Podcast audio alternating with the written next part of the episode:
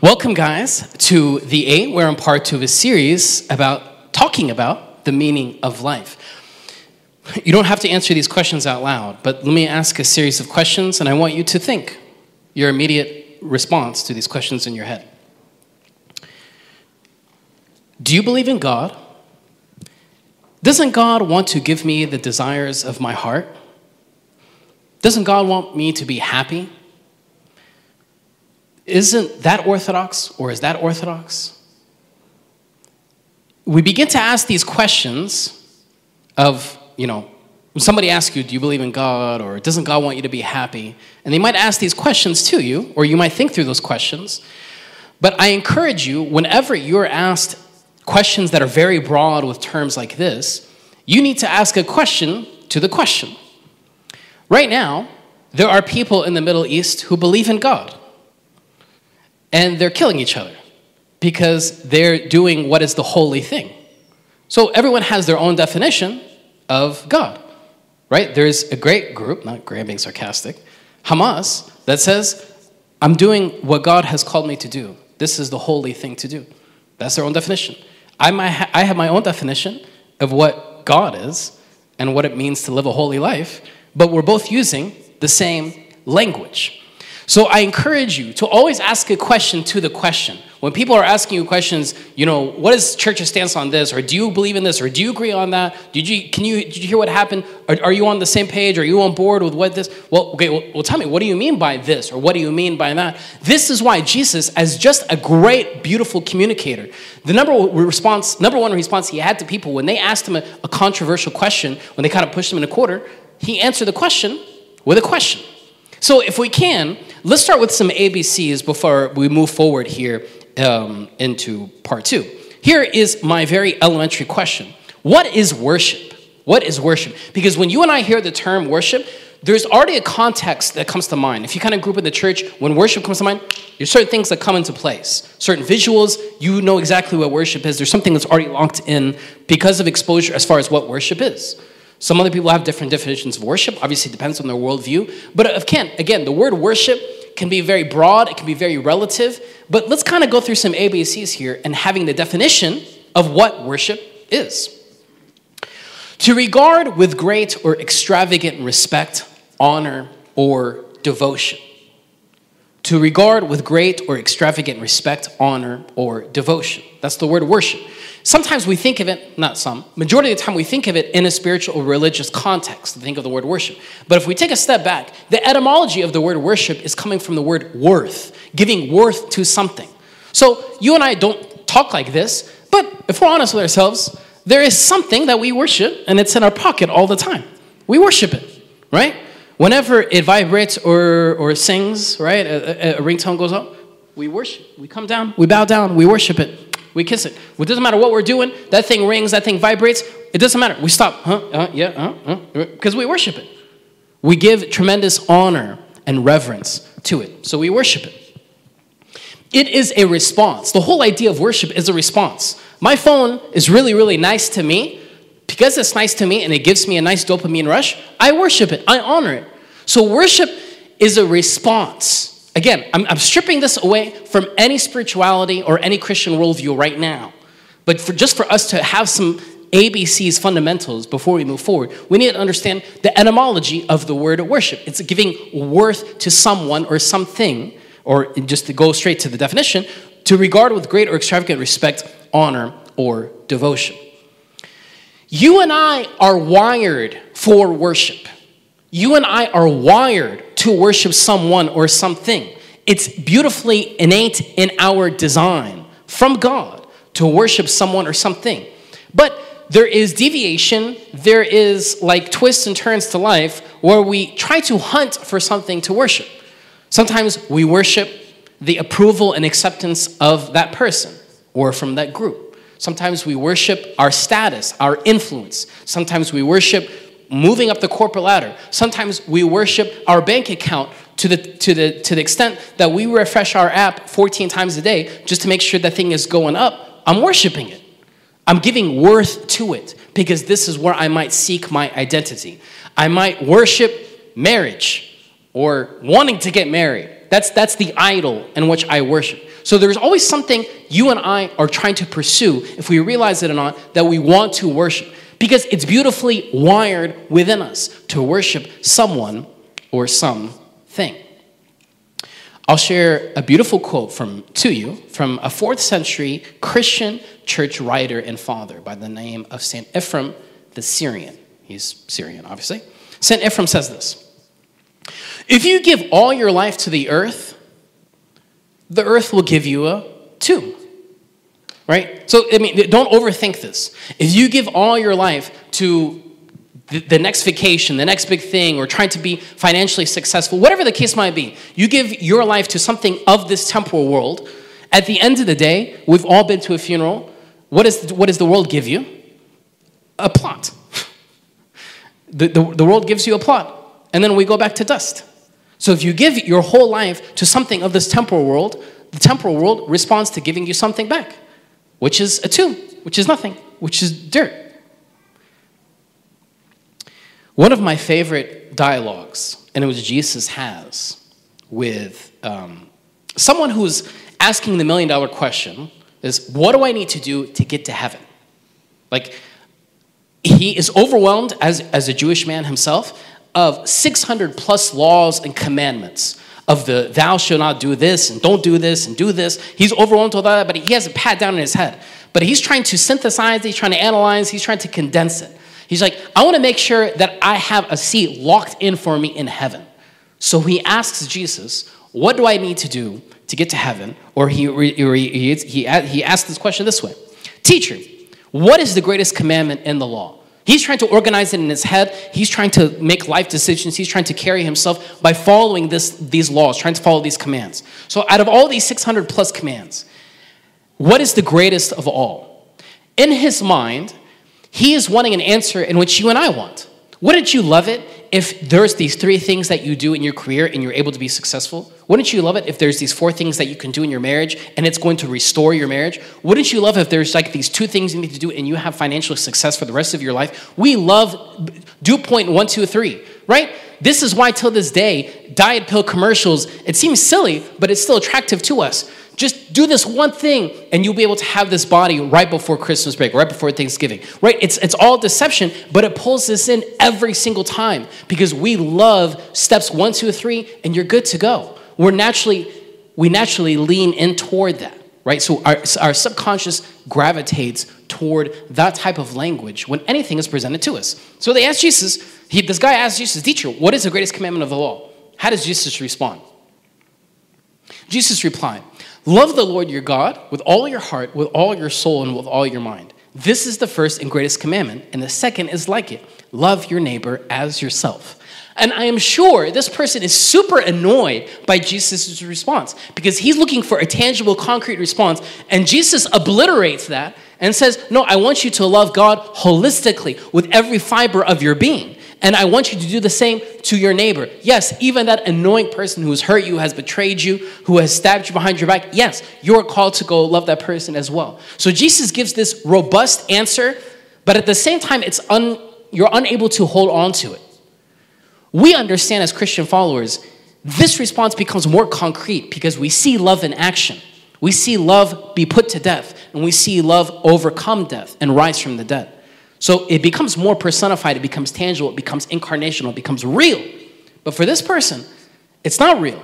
He's just he, I'm sure he walked away kind of annoyed by Jesus' response. Jesus rips away the limits and boundaries of worship. What do I mean by this?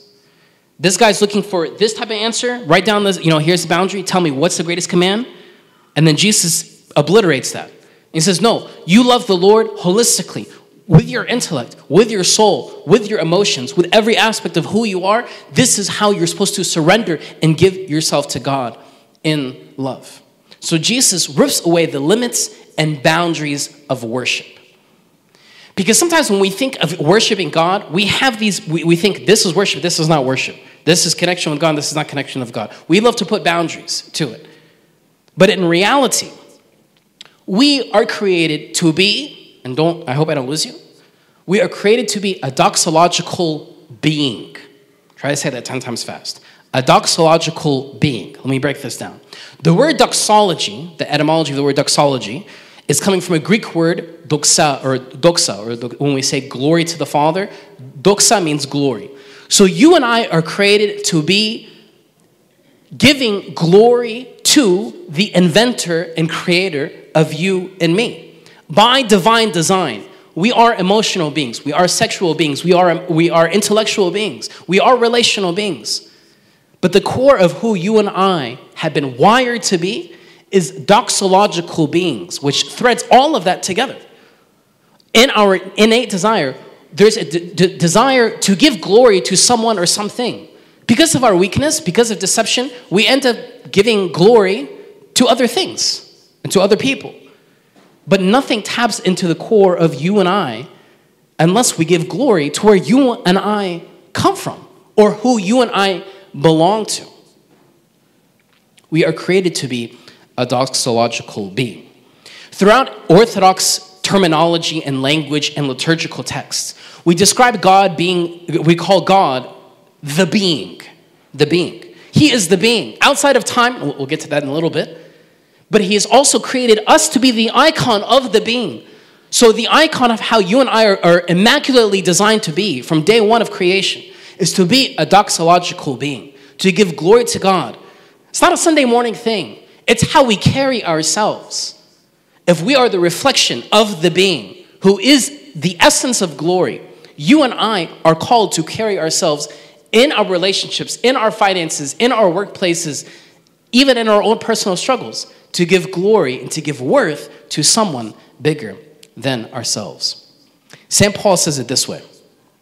He, look at the emotions of St. Paul. He's writing to the city of Ephesus, and he tells them this I urge you, therefore, I urge you, brothers and sisters, in view of God's mercy, to offer your bodies as a living sacrifice, holy and pleasing to God. This is your true and proper worship. So he's, he's giving this emotion. I urge you, brothers and sisters, in view of God's mercy, to offer your bodies. Let's pause for a second. Think of the imagery for a second. St. Paul, St. Paul didn't just say, I urge you to worship God. He gives it into a more detail. He says to offer yourself, offer your body. When you're putting your body into something, you're in it, you're more engaged into something right? If I do something from afar, like, like imagine if I come to my 11 month old baby and I say, What's up, Toby? Good to see you. Pound it. Right? I'm offering love, yeah, sure. But he's gonna be like, What's up with that, right? But if I come down on my knees and I offer my body to love him, to honor him, there's a connection. It's built into our DNA of wanting to give worth to someone or something. But St. Paul's encouraging us, he's not encouraging, he's urging us, in view of God's mercy, to offer your bodies as a living sacrifice, holy and pleasing to God. Though we are called to offer ourselves. I want to make this more tangible. Offering ourselves may, might be, and it may, may be a day to day kind of thing, and I'm being super hypocritical here. It might be me talking to the person in front of me without doing this. I'm offering myself. Um, when I'm fully engaged, I'm offering my time, my senses, and I'm giving utmost honor to, to, to the person in front of me. I'm, in me, as a doxological being, I'm giving honor and respect to the person in front of me. I, and I know Sarah's going to watch this later and then use this in our next argument saying, you need to practice what you preach. But I can offer myself in that way. How are you and I offering of ourselves?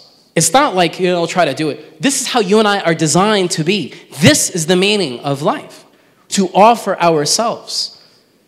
If God, the wholeness of God, the Holy Trinity, offered himself and has poured himself into all of creation, you and I are the pinnacle of all creation, and we offer that back to God. Offer your bodies as a living sacrifice, holy and pleasing to God. This is true and proper worship. This is why in ancient Christianity, in Orthodox liturgical worship, we offer our body.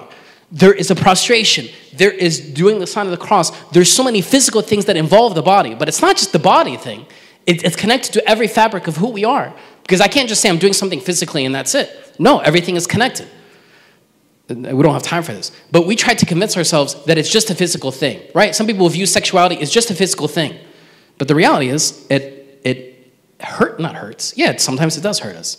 It's impacting us at the deepest level of who we are. It is never just physical. We tried to convince ourselves oh, it's just emotional thing, just a physical thing, just an intellectual thing. It's all connected. We get this. We get this. So sex is not just physical. Us just worshiping God with our physical body is not just a physical, it's not just sign of the cross, it's not just a prostration. All of it is connected together. Worship is a response. I do want to spend three minutes talking about what worship is not. What worship is not. God revealed this to Isaiah, and, he, and God told Isaiah this. God is saying this. These people, he's talking about people who are worshiping superficially, these people draw near with, my, with their mouth and honor me with their lips, while their hearts are far from me, and their fear of me is a command taught by men. Like God looks at his people and says, Man, they're just going through the motions. They're just saying the right text, they're just saying the right prayers, but their heart is far from me. And that breaks God's heart when sometimes when we're worshiping God, but just through the motions, maybe just to avoid guilt or just out of habit, or, well, here comes Sunday, so I better do this, or, you know, I have a big decision, or I have a big test, or I have a big thing coming up, so I better go to church. As if it's like a, you know, a good luck charm.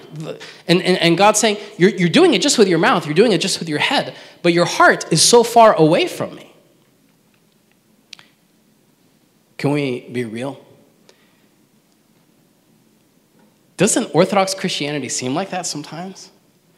Doesn't it seem like we're just going through the motions? Just saying prayers and whatever the text says, and we, we sound. We, I've heard several people tell me, you guys look like Pharisees. You're just saying the exact same thing that you said the day before and the week before. You just you're going through the motions. It seems so robotic. It seems so dry. It seems like you're just doing it just because that's what the book says or that's what the, the PowerPoint says. It seems very legalistic. I tell them it's a very valid point, but let's take a step back. The recipient determines the nature of a gift. You are getting me a gift. You're not going to get me a hot pink dress. That's not what the recipient wants.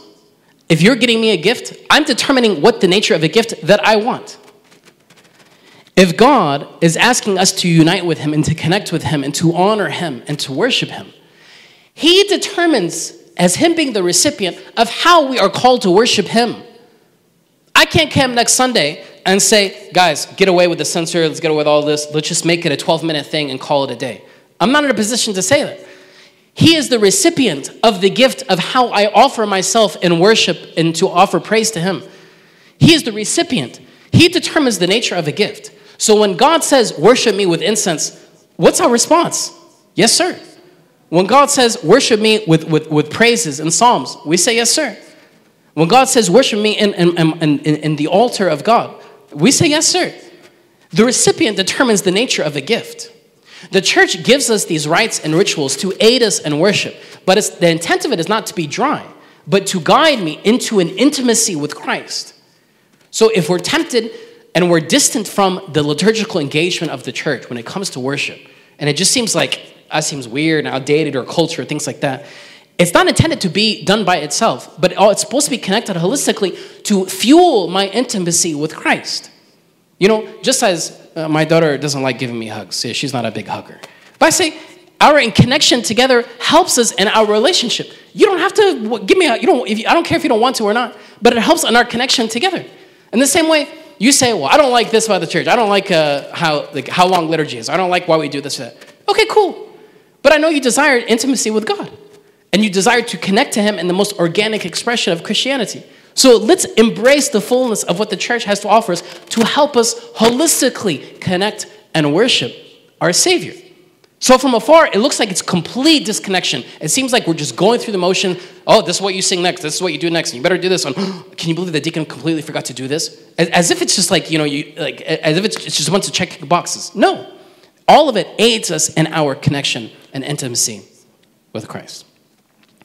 I would love to share with you a prayer from the Methodist Church. The Methodist Church.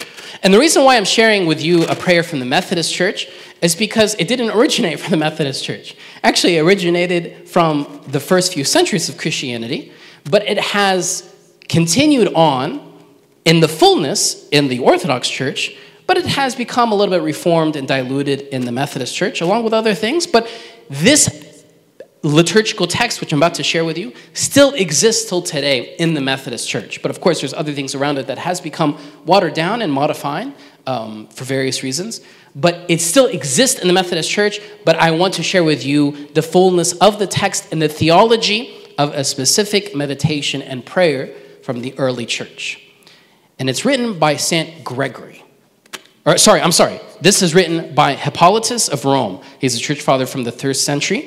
This text, what I'm about to share with you, is found in various expressions of Christianity, but it is the bread and butter of orthodoxy. It has evolved and it's kind of spread out to different expressions of Christianity, but the root of it is the centerpiece of Christianity. It is a liturgical prayer called the anaphora. The anaphora. It begins like this. For many of you, might be familiar with it, and there are different versions of this anaphora being prayed. That's my bad. It's not St. Gregory, it's from Hippolytus. But anyway, the, the, the, priest prays this ancient liturgical text The love of God the Father, the grace of the only begotten Son, our Lord God and Savior, Jesus Christ, and the communion and gift of the Holy Spirit be with you all. The priest or the celebrant is praying as we're breaking bread, as we see that text in the, in the first century of Christianity. And the priest is saying, The Lord be with you all. And because you're nice, good Christian people, you respond back to the priest and you say, Ditto, likewise, and with your spirit. The priest says, Lift up your hearts. And the people respond, we already, we already had you. We have them with the Lord. So the word anaphora just means the lifting up, the lifting up. So the priest, the priest saying, lift up your hearts. Let's, let's move forward together. And it's not about the logistics, not about the technicality, where our heart is, the heaviness and brokenness that's in our heart of just the anxiety and pressures and go, go, go life. No, lift all of that to the Lord. And you respond, we're already ahead of you that's already with the Lord. We're, we're, we're in front of you, Father name. And then the priest says, okay, let us give thanks to the Lord. And the Greek word there is let us celebrate the Eucharist. Let us give thanks to the Lord. Let us celebrate the Eucharist together. And then you respond in the weirdest way possible by saying, it is meet and right. As a kid, I used to think it should be meat and rice, meat and rice, but it's not meat. You respond in the weirdest way by saying meet and right. What on earth is that? I still have questions on why we're using Old English, but uh, that's above my pay grade of why we're doing that. But anyway, the, the, the, the, text of the church uses Old English by saying it is meet and right. Let's continue and we'll connect the dots here. The priest continues, meet and right, meet and right, meet and right. So, what is this whole meet and right thing? It's Old English meaning it is proper, it is fitting, it is right, it is just. So, okay, let's connect the dots. The priest says, Let us give thanks to the Lord. You respond saying, It is proper, it is right. It, it, we need, like, it is proper, it is appropriate for us to give thanks. And then the priest says, It is definitely appropriate. It is, it's understandable. We need to. It is proper. It is just. Meet and right, meet and right. Truly, indeed, it is meet and right. It is fitting indeed and right. For what? That we praise you, bless you, serve you, worship you, glorify you, the one only true God, the lover of mankind. I love this part. Ineffable, invisible, infinite, without beginning, everlasting, timeless, immeasurable, incomprehensible, unchangeable. You are creator of all. You are savior of everyone. What's common in Orthodoxy is something titled apophatic theology. Apophatic theology means there's no limit to it. This has a limit, right? There's a limit. But why circles are common in Coptic art and Orthodox iconography in general? To remind us there's no beginning, there's no end. So we're using language to describe who God is. How do you describe the one who is the being? How do you describe the one who is beyond time? You use the negation. You are ineffable. I'm unable to articulate who you are. You are the one who said, I am. So, how am I, in my logic, able to use language which is limited, which is created by man? Language is, is a creation of humanity. How am I supposed to use words to describe who you are to me? You are ineffable, infinite, without beginning, everlasting. You're a creator of all and savior of everyone. Another part O you, the being, again, describing God as being the being, Master, Lord, true God of true God, who has manifested to us the light of the Father. Because some, well, I want to highlight this. Some people will view Jesus as just a really cool dude, really good guy. Oh, he came to give love. Yeah, love, love and peace and joy. He's Jesus, he's the man. No. But here, this liturgical text from the first few centuries of Christianity, he's saying, no, you are the being. You are master, comma, Lord, comma, true God of true God. You are the essence from, from the source, from God the Father. You have manifested to us the light of the Father, who has granted us the true knowledge of the Holy Spirit, who has manifested to us this great mystery of life. You have manifested to us, life is kind of mysterious, right? Because we go, go, go, we work, we make dinner, take the kids, whatever, and then we repeat it until our last breath. It's mysterious. What's the whole point of life, right? This is why this whole series is attractive to all of us as far as what's the meaning of life. It's mysterious. But we're saying, you have manifested to us this great mystery of life. You have revealed to us, you being the creator, you being the, the being, have come down in a real personal, tangible way, in an incarnational way. You have come and put on skin to show us and to manifest us the way to life. It's mysterious, but you have showed us the path to life. Who has established the rising of the choir of the incorporeal among men? Let me break it down. Hopefully, I'm not losing you here. You have raised heaven you have established the rising of the choir. There's so many ethereal and spiritual beings that reside with God in heaven. Of the, that's what incorporeal means. Like you, they, are they're ethereal. They're spiritual. Incorpore, you, you have established the rising of the choir of the incorporeal among men, who has given to the earthly the praising of the seraphim. You have given to the earthly the praising of the seraphim. So, as the, all these spiritual beings, all these authorities, all these ethereal beings honor and bless you and sing these hymns of victory. Lord, you have given this for us because you and I are spiritual beings at our core. You and I are doxological beings. So we are called to reflect heaven on earth. These are the words of St. Gregory. This is the Gregorian liturgy. They send up all these spiritual beings, they send up the hymn of victory and salvation. They're not just up in heaven, these are ours with a voice full of glory. They praise, they sing, they proclaim, they cry out, saying. You know what's the next part we say after this, by the way? Does anybody know? Huh? No, no, not amen. Anybody know? It's a tough question. Put you on the spot. Yes, we say Isaiah chapter 6, which is the, the, what, what Isaiah was revealed to him a glimpse of heaven. Holy, holy, holy, Lord of hosts, heaven and earth are full of your glory. Liturgical prayers brings heaven to earth because you and I, this is not home. We talked about that last week. But we're called to go back home. So we're bringing the language of heaven to earth.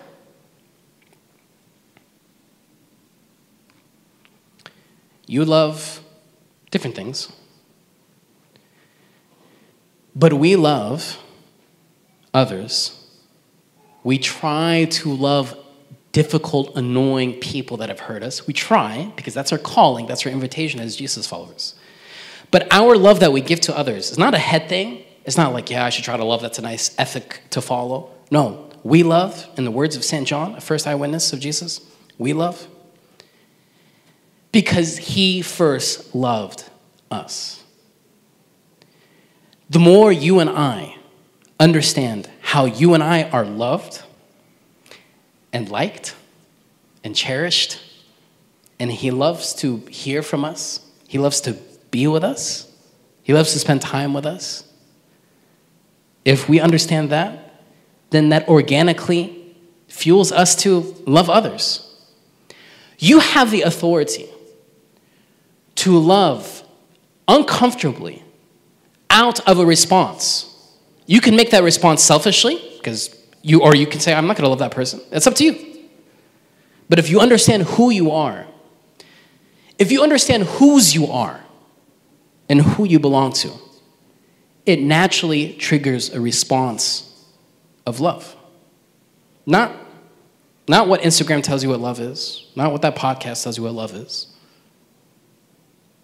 At the essence of what love is.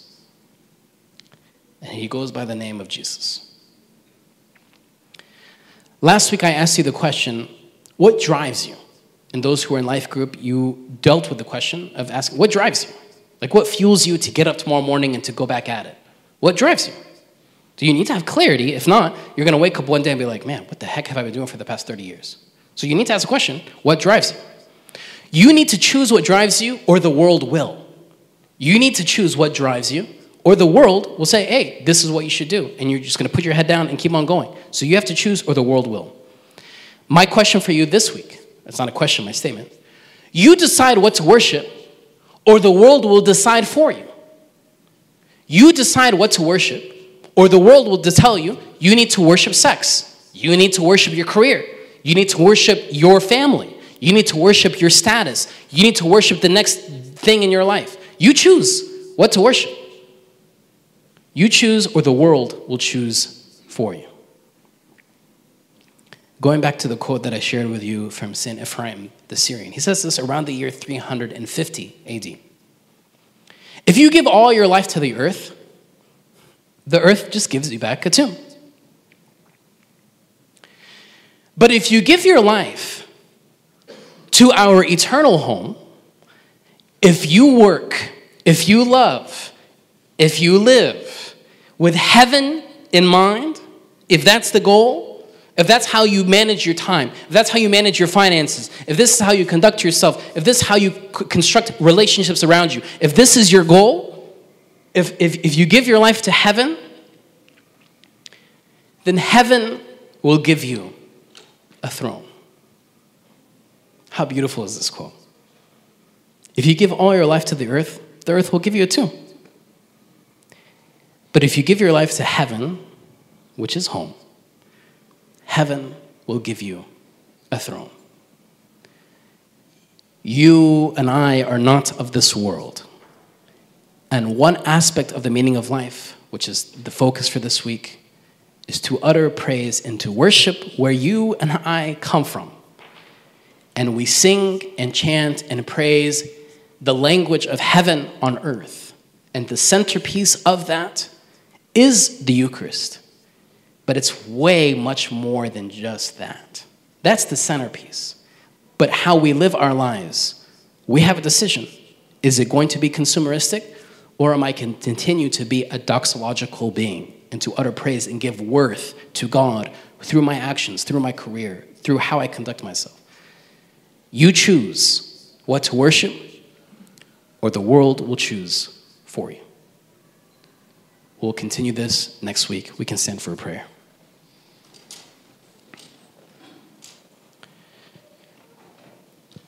In the name of the Father, and the Son, and the Holy Spirit, one God, amen. Lord, we love because you loved us first. That you didn't just leave us to figure out what love is.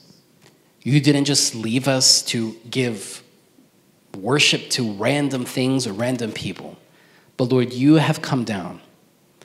You have told us that you have chosen us. You have invited us to a union, a friendship, an intimacy with you. There are no words to describe your love for us, but our only response is to love you back in our words, through our deeds, through our actions. Lord, give us wisdom to at least see what are we giving worth to? Is it things of this world that lead to a tomb? Or is it things that belong to you, to heaven? Through the prayers of all your saints, Lord, hear us as we pray thankfully. Our Father, who art in heaven, hallowed be thy name. Thy kingdom come, thy will be done, on earth as it is in heaven. Give us this day our daily bread, and forgive us our trespasses, as we forgive those who trespass against us. And lead us not into temptation, but deliver us from the evil one. In Christ Jesus our Lord, for thine is the kingdom, the power, and the glory forever. Amen. Thank you guys. We will continue this next week.